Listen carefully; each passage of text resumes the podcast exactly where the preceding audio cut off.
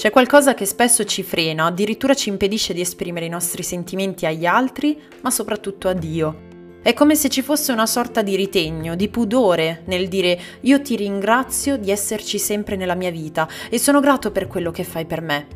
A volte succede anche di denigrare tutte quelle canzoni che ascoltiamo che riportino troppo spesso la parola amore e di percepirle come banali, come scontate. Ma guardati intorno, ascolta un attimo i discorsi che fa la gente. È così scontato amarsi e dirselo. Se ascolti della musica cristiana, ti sarà capitato qualche volta di aver detto, o almeno di aver pensato, sì, ok, ho capito che dici ti amo a Dio, ho capito che sei grato, però non c'è bisogno di ripeterlo così tante volte, perché bisogna amare infatti in verità, non a parole. Quanta pesantezza, quanti scrupoli inutili e finti, non sappiamo più esprimere cosa proviamo e giorno dopo giorno ci stiamo raffreddando pensando che quello che conta siano solo i fatti e le parole non hanno più alcun valore. Perché? Perché svelare ad alta voce i propri sentimenti a qualcuno, che siano gli uomini ma soprattutto che sia Dio, ci espone troppo al pericolo di essere giudicati come ipocriti ed incoerenti.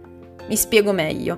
Se tu stai pregando e ad un certo punto ti viene voglia di gridare a Dio quanto lo ami e quanto apprezzi tutto quello che fa per te ogni giorno, significa che sei una persona che non sbaglia mai, che non ripone mai Dio in un cassetto lontano dagli occhi, lontano dal cuore.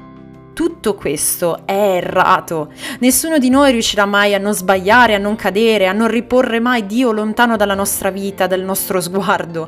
Ma non per questo non possiamo esprimere con tutta la nostra voce il nostro amore per Lui. Non per questo non possiamo emozionarci di fronte alla sua fedeltà.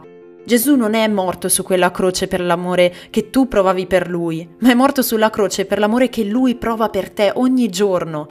Lui non giudica se dopo aver pregato sbagli, ma ti ama a tal punto da accettare le tue fragili preghiere ed accoglierle come fossero profumo soave. Ti ha riservato un posto nel cielo accanto a lui e ti ha reputato tanto degno da chiederti una mano per portare avanti il suo regno, per rivelare il suo amore ad un mondo che soffre e che non si dice più ti amo. Non frenare la tua voglia di adorare Dio, non placare il tuo desiderio di alzare le tue mani e ringraziarlo perché Lui non smette mai di amarti e sostenerti. Piccolo consiglio anche per la vita quotidiana. Non smettere di ringraziare e di dire ad alta voce ti amo alla tua famiglia, al tuo compagno, alla tua compagna, al tuo amico. Nell'amore non c'è paura. Anzi, l'amore perfetto caccia via la paura, perché chi ha paura teme un castigo. Quindi chi ha paura non è perfetto nell'amore. Noi amiamo perché Egli ci ha amati per primo. Giovanni 4:18. Dio ti benedica e conosci Gesù.